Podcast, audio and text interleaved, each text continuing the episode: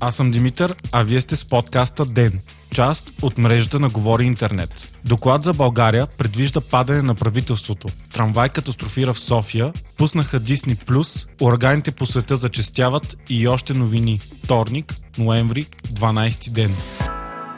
Днес излезе доклада на Economist, едно от най-престижните световни издания за развитието на България, съобщава Дневник. Докладът е част от редица подобни за множество страни. Те се правят от звеното Economist Intelligence Unit и се използват от бизнес и политическите среди за ориентация какво се очаква в съответната страна в економически и политически план.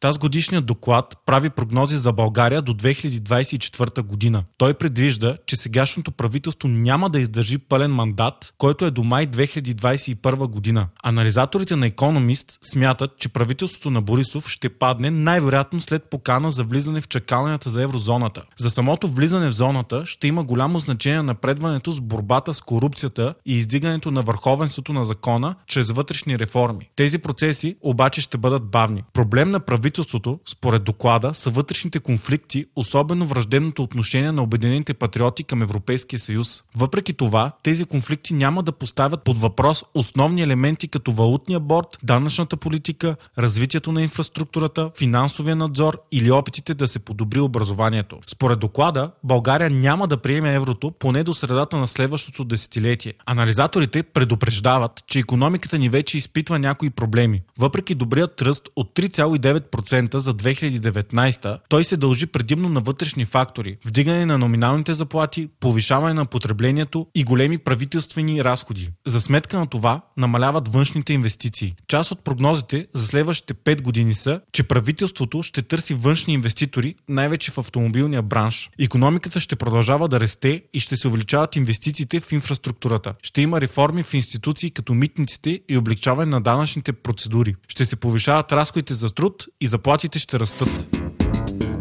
Тежък инцидент с трамвай се случи днес в центъра на София. Трамвай излезе от релсите на едно от най-натоварните пешеходни кръстовища в града – на Лабин и Витушка. При инцидентът е била блъсната жена, която е откарана в болницата. Състоянието й не е оповестено. Според Спаси София, най-вероятната причина е отваряне на стрелка по време на преминаването на трамвая. По-късно информацията беше потвърдена от официални власти. Гражданската инициатива алармира, че това е третият инцидент за една седмица. Според тях стрелките са стари и ефтини, а трамвайната инфраструктура е толкова неподдържана, че вече е опасна. Заради инцидентът е спряно движението на трамваите в района.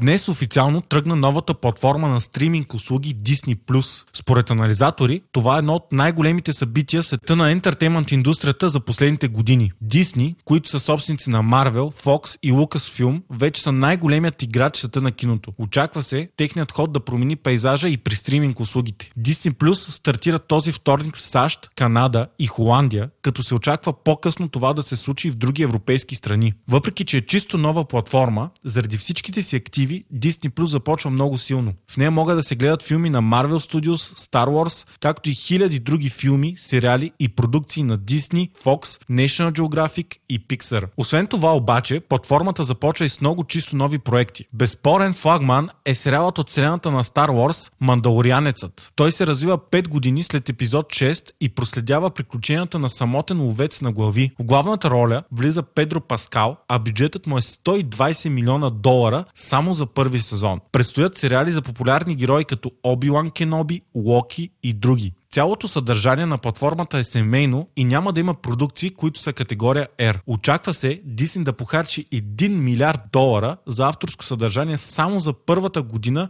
на съществуването на платформата. Платеният абонамент пък е 7 долара на месец. Въпреки силните позиции обаче, Disney имат достойна конкуренция. Освен вече силните стриминг услуги като Netflix и Amazon, този месец стартира Apple TV Plus и беше обявен HBO Max. Всички тези играчи вече разполагат със собствени продукти продукции, но се очаква в следващите години над преварата те първа да става ожесточена заради планирани сериали и предавания на стойност десетки милиарди долари. Заради големия интерес към този пазар и невиждани своя мащаб инвестиции, анализаторите вече наричат борбата за потребители стриминг войните на гигантите. Днес е Световният ден за борба с пневмонията. Въпреки развитието на медицината, все още над 800 000 деца умират от пневмония всяка година по света, алармира Уницев. Болестта остава като най-големия убиец на малки деца.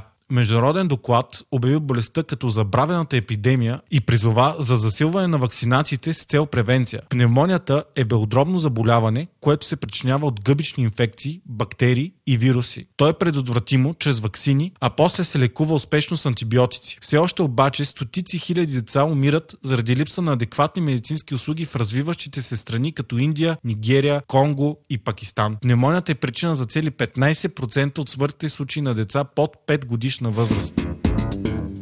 Вчера компанията SpaceX успешно пусна 60 интернет сателита като част от проекта си Starlink. Starlink има за цел да осигури бърз интернет на почти цялата територия на Земята чрез мрежа от 12 000 спътника, орбитиращи около Земята. Това е третата успешна мисия на проекта, като така SpaceX вече има 122 спътника. Starlink е изключително мащабен, като е планирано 12 000 спътника да бъдат пуснати до средата на 2020 година, а по-късно те да станат 42 000 000. До края на годината предстоят още две планирани изстрелвания на сателити. Проектът става възможен благодарение на ракетата за многократно използване на компанията Falcon 9. Тя прави изстрелването на сателити много по-ефтино от преди. Въпреки това, общата стойност на проекта е 10 милиарда долара. Очаква се до няколко години SpaceX да започнат да продават глобален широко лентов интернет. В дългосрочен план, компанията планира да внедри подобна комуникационна система дори на Марс. Проектът обаче търпи големи критики от научната общност, която твърди, че големият брой спътници заради яркостта им в оптичния и радиовълновия спектър ще пречат на астрономическите наблюдения и изследвания.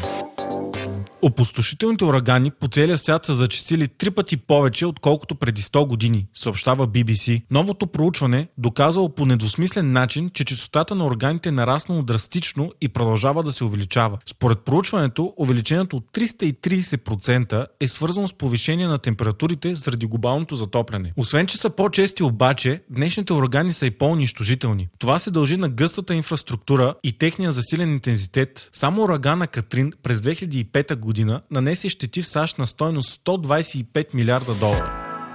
Google тайно е събирал медицински данни на милиони американци, съобщава в ново разследване The Wall Street Journal. Компанията е използвала данните за машинно обучение на алгоритми, които целят да променят здравеопазването. Google отдавна е дал заявка за силен играч в тази област. Смята се, че в бъдеще алгоритми ще направят здравеопазването многократно по-ефективно заради откриването на болести по-рано и силно намаляване на лекарските грешки. То ще бъде много по-базирано на данни, отколкото на човешки опит. Събираните от Google данни включват имена имена, дати на раждане и всякаква медицинска информация, от лабораторни тестове до диагнози. Според Wall Street Journal, Google не е оповестил нито пациентите, нито лекарите за събирането на данните, въпреки че те обхващат десетки милиони пациенти. И въпреки спорният морално акт, оказва се, че Google е действал напълно законно. Това става благодарение на закона за защита на достъп до медицинските данни на пациентите пред САЩ през 1996 година. С друг скандал, свързан за алгоритми, се сблъскат тези дни гигантът Apple. Американският финансов регулатор започна разследване по обвинение, че кредитните карти, които компанията предлага, са сексистки. Това идва след редица сигнали на известни хора, които алармират, че мъжките кредитни карти имат по-висок кредитен лимит спрямо тези на жените. Сред оплакалите се е дори съоснователят на Apple Стив Возняк. По-високият лимит бил факт, независимо от другите фактори, като кредитен рейтинг. Според експерти, причината за това било в алгоритмите на Apple, които са базирани на машинно обучение. Тук обаче стои моралният въпрос. Може ли един алгоритъм да е сексистки или причината е в хората, които са го програмирали? Вие слушахте подкаста Ден. Ден е част от мрежата на Говори Интернет. Водещ и главен редактор Димитър Панайотов. Аудиомонтаж Антон Велев. Ако искате да не изпускате епизод на Ден, не забравяйте да се абонирате в Spotify, Google Podcast или да ни оцените в Apple iTunes. Bye.